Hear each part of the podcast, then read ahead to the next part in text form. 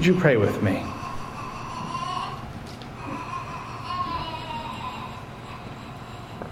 Oh Lord our God, we thank you for your word. We ask now for ears to hear, for hearts to believe, and the will to put these things in action. I ask that you would give me the grace I need to speak your word plainly, and that you, Holy Spirit, your Holy Spirit would nourish us and teach us the ways of your kingdom. In Jesus' name, Amen. In the year 2099, when a future generation marks the 300th anniversary of God's planting of Middlesex Presbyterian Church, what do you want us to be remembered as? What do you want us to be?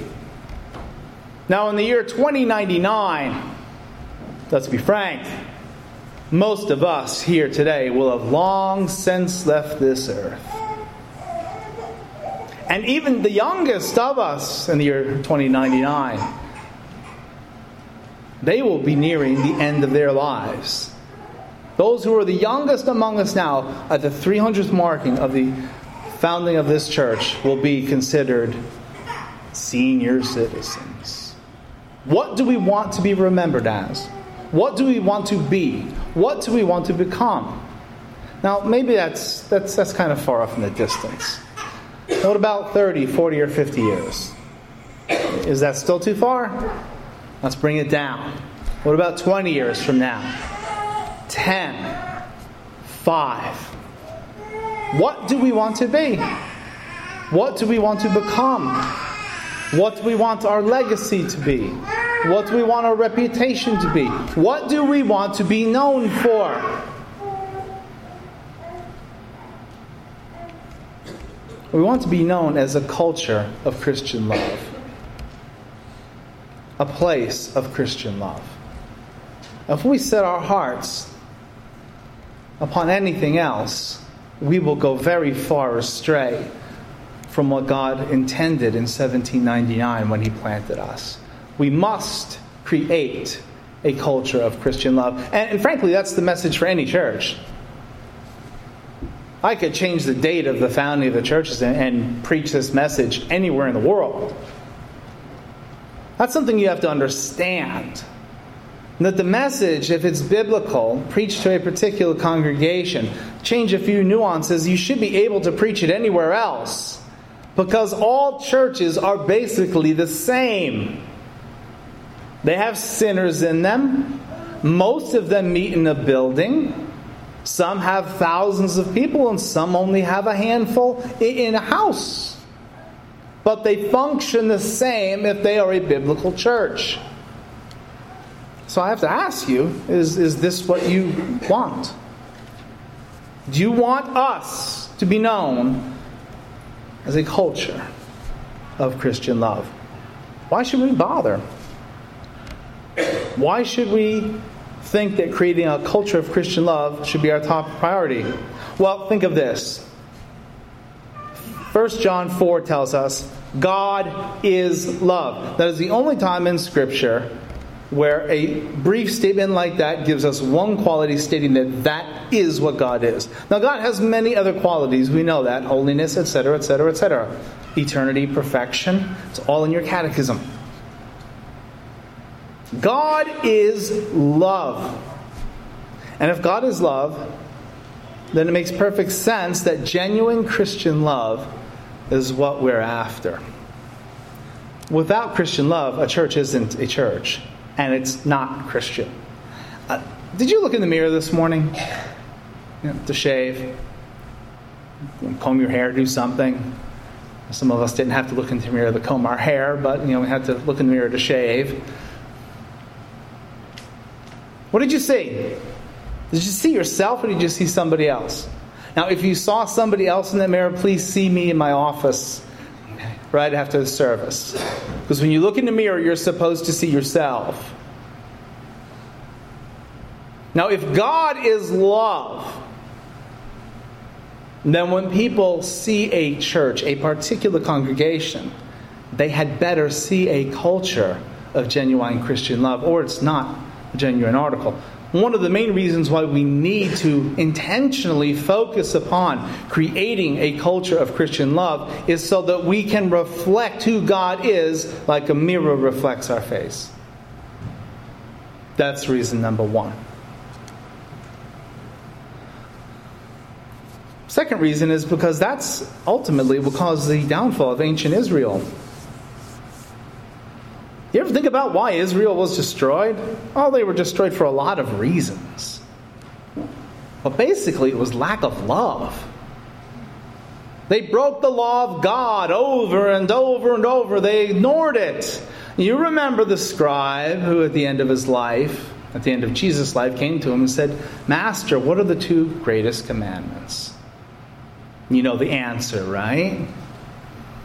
The first is to love the Lord thy God with all thy heart, soul, mind, and strength. And the second is like unto it love thy neighbor as thyself. On this, all of the law hinges. Israel broke the law. Now, the book of Amos, particularly, is, is one of the earliest of the prophets. He preached at a very early date in ancient Israel's history.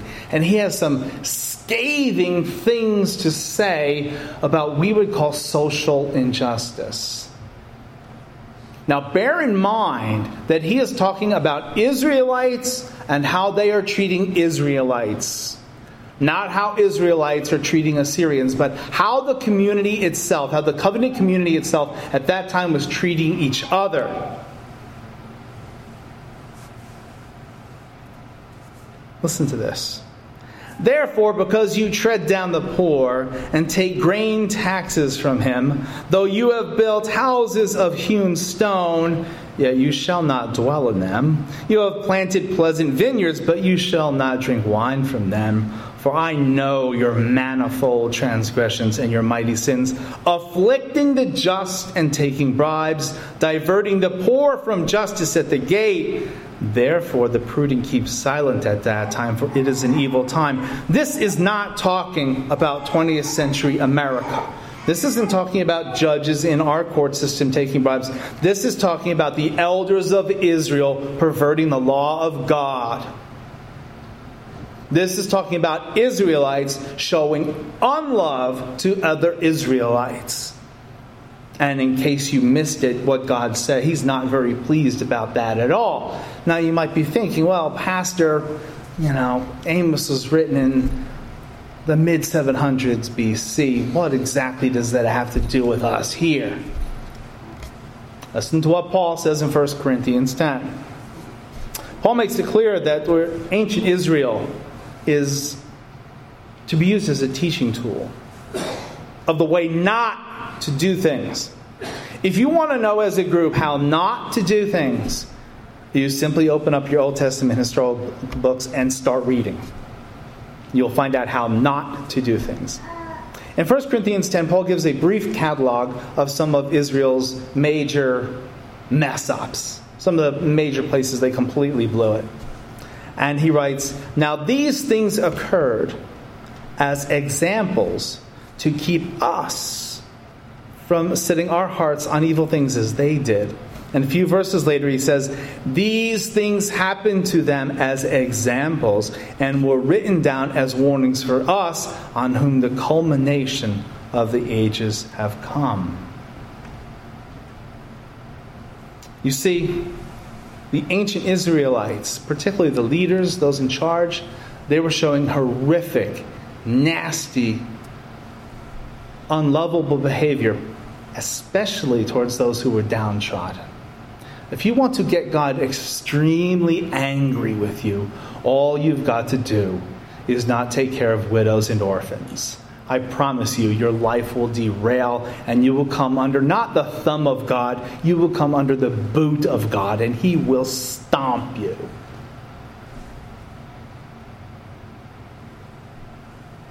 That's all over the Old Testament, it's all over the New Testament as well.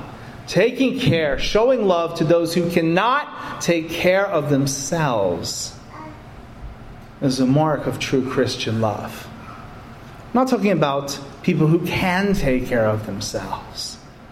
I'm talking about people who cannot take care of themselves, for whom it is impossible, for whom pain and sorrow are the bread of life. We have to create a culture where they are shown love.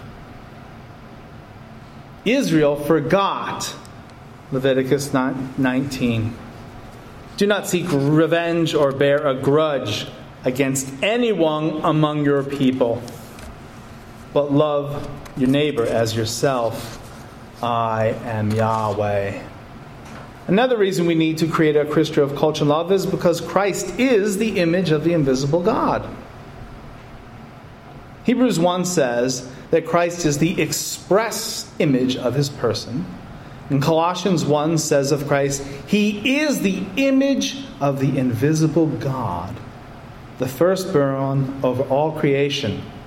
For by him all things were created that are in heaven and on earth, visible and invisible whether thrones or dominions or principalities or powers, all things were created through him and for him. So we see that Christ is the image of God.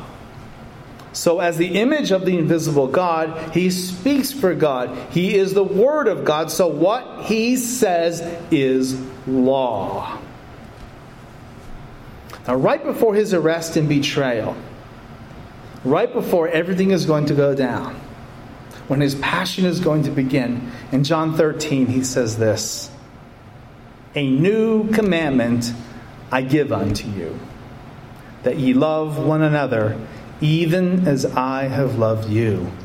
Ye also love one another. Now, if Christ is the image of God, and we are created in the image of God, as Genesis 1 and 2 makes very plain, and Christ loved us then we must love each other.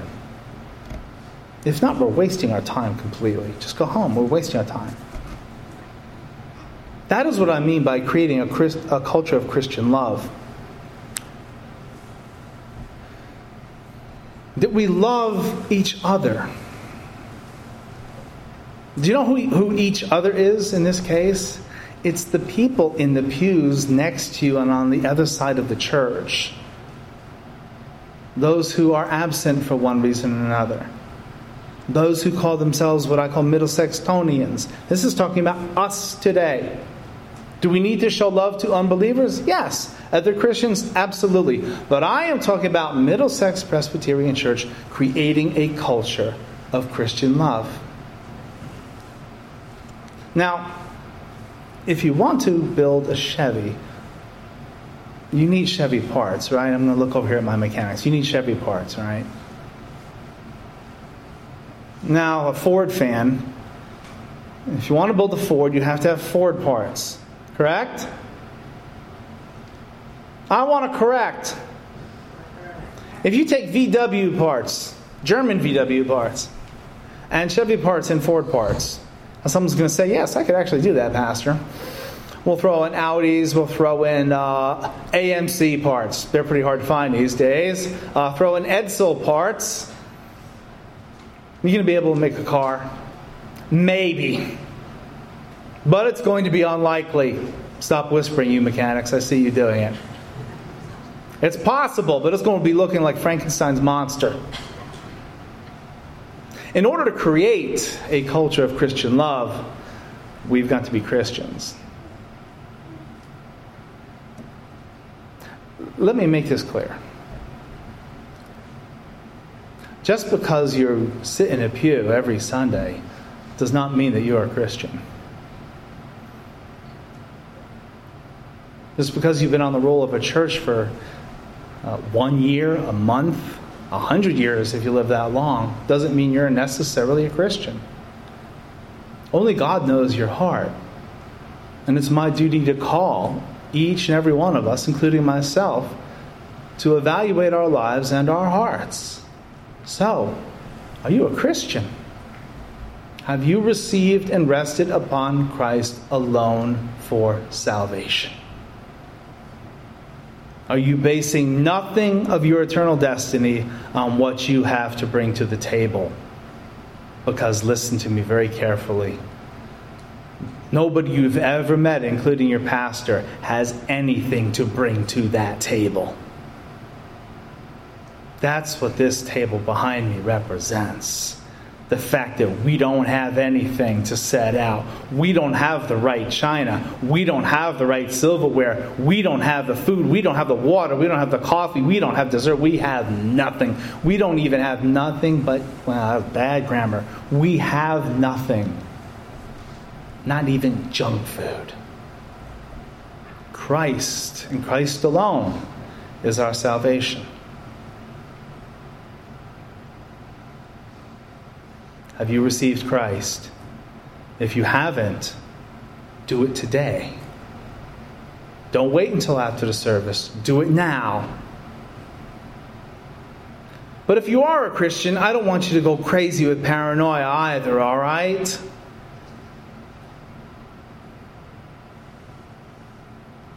You need to figure out between you and God through the Word of God where you stand with Him. If you believe on Christ, thou shalt be saved. It's very simple. It's very simple. That confession of sin, if you meant it, you're there. By creating a Christ, culture of Christian love, we can change Middlesex Presbyterian Church. We need to change. Did you hear what the pastor said last Sunday? He said that Middlesex Presbyterian needs to change. Did you hear that? Guess what? This is earth shattering news. Every church you've ever walked through needs to change. Every single one. John Calvin, who I cannot imagine what that man could have done with Excedrin to take away his migraines, the internet, and modern heating and plumbing. What he did in the 16th century is nothing short of astonishing. God gives the church someone like John Calvin once every 500 or 600 years. There, there aren't any John Calvins cruising around at the moment, I assure you.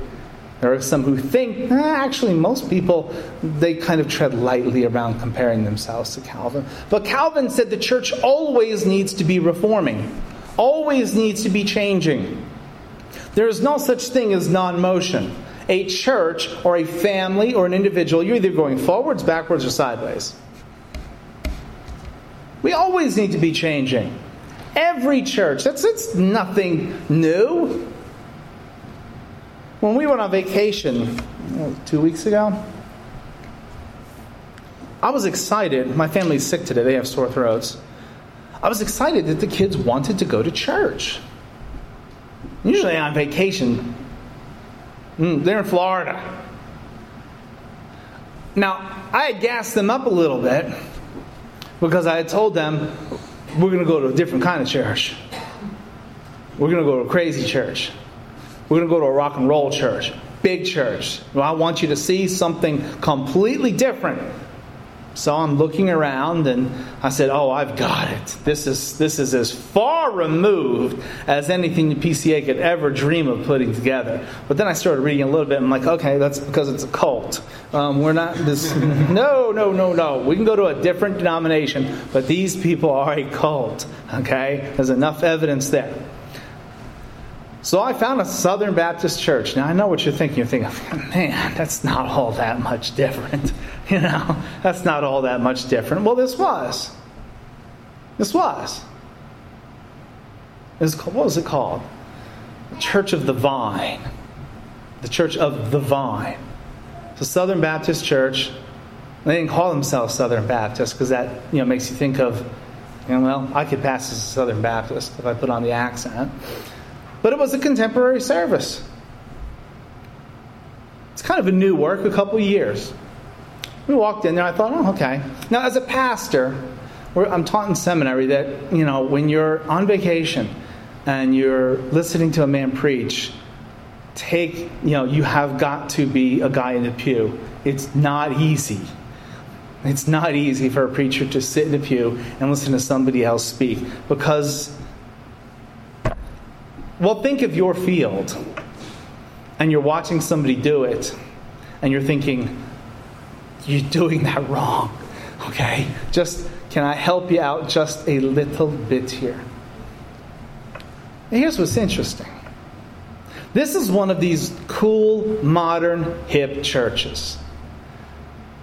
Pastor had on jeans, you know, hiking boot kind of shoes, nice designer T-shirt, and a, and a cat, and he had a sport coat on.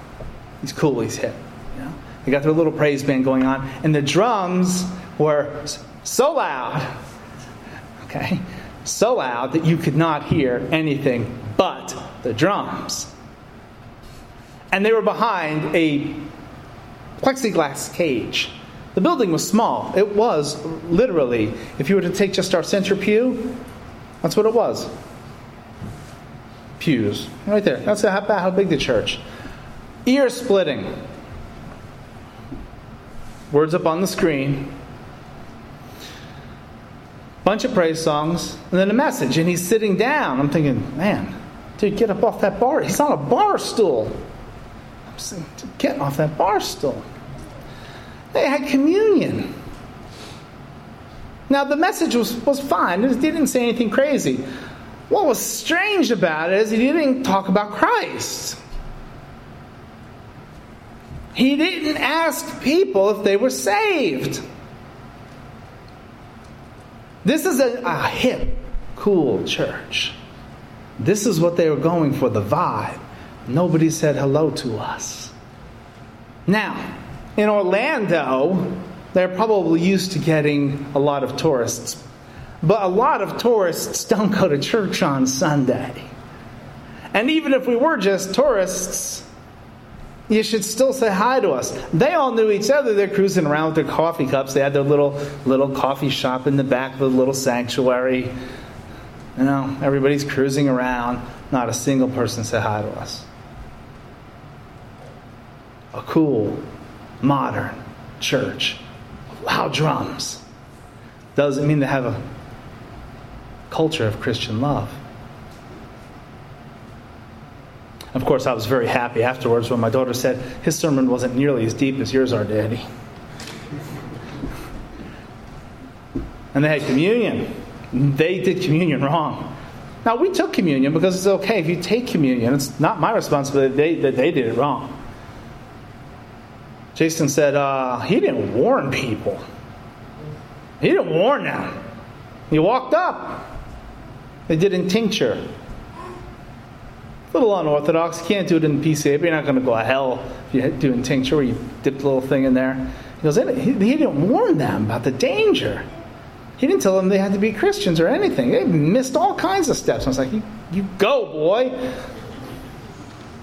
But what struck me is they didn't say hi to us. Even as we were leaving. As we were coming in, one guy who was leaving the other service said, Y'all have a good week. That, that was it. Now, I want you to think, because it's easy for us to be hard on ourselves. If there's a new face at Middlesex Presbyterian Church this morning, would you say hello to them? Yeah, you would. It's easy for us to think, you know what, we're not, we're not a loving church. We don't have this culture of love. Well, we do. We do. I want you to know that we do have that. We just have to keep pushing and making it bigger and better. You see, 1 Corinthians 13 is really the key to the whole thing. I, am going to ask for a show of hands. Those of you who are married, who of you had, did you have any part of 1 Corinthians 13 read at your wedding? Show me your hands. I see a couple. I have to be honest with you, I can't remember. But that's our secret, right? I remember the advice my father in law gave me during the sermon, but I don't remember the exact scripture readings. 1 Corinthians 13 has some secondary applications to a Christian marriage, but in reality, it doesn't have anything to do with Christian marriage. You could not find a church that was more messed up than First Presbyterian at Corinth. You go home and read the first six chapters, and you're, you're, you're in a horror movie. of a church. These people were so hateful, nasty, bitter, divisive, and unloving to each other that God killed some of them because they were observing the Lord's Supper with the people that they hated. That's as crazy as you can get as a church. We are n- nowhere near that. Now, when you read 1 Corinthians 13, you get warm inside, don't you?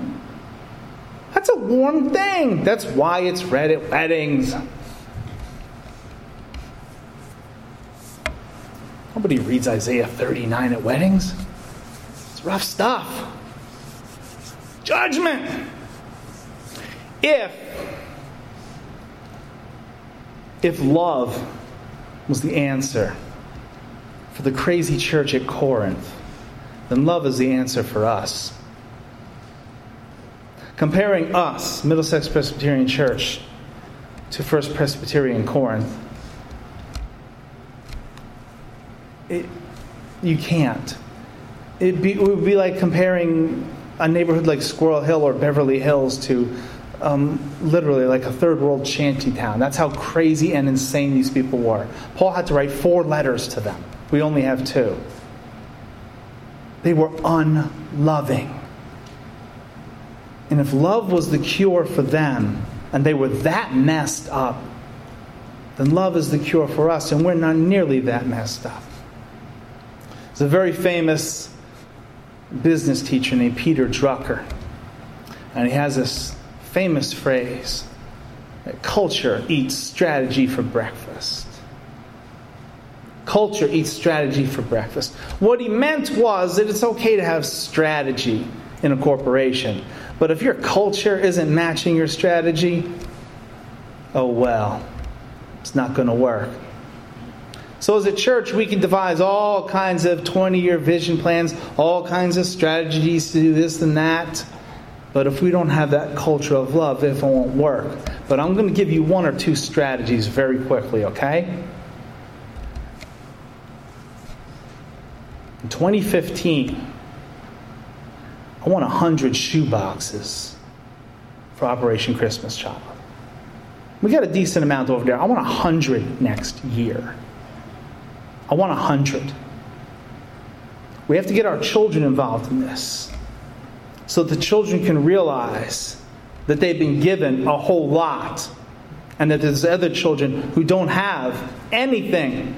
So we need to have a meeting and ask our young people hey, if your daddy made $3 a day and he couldn't buy you anything, what would you want to get?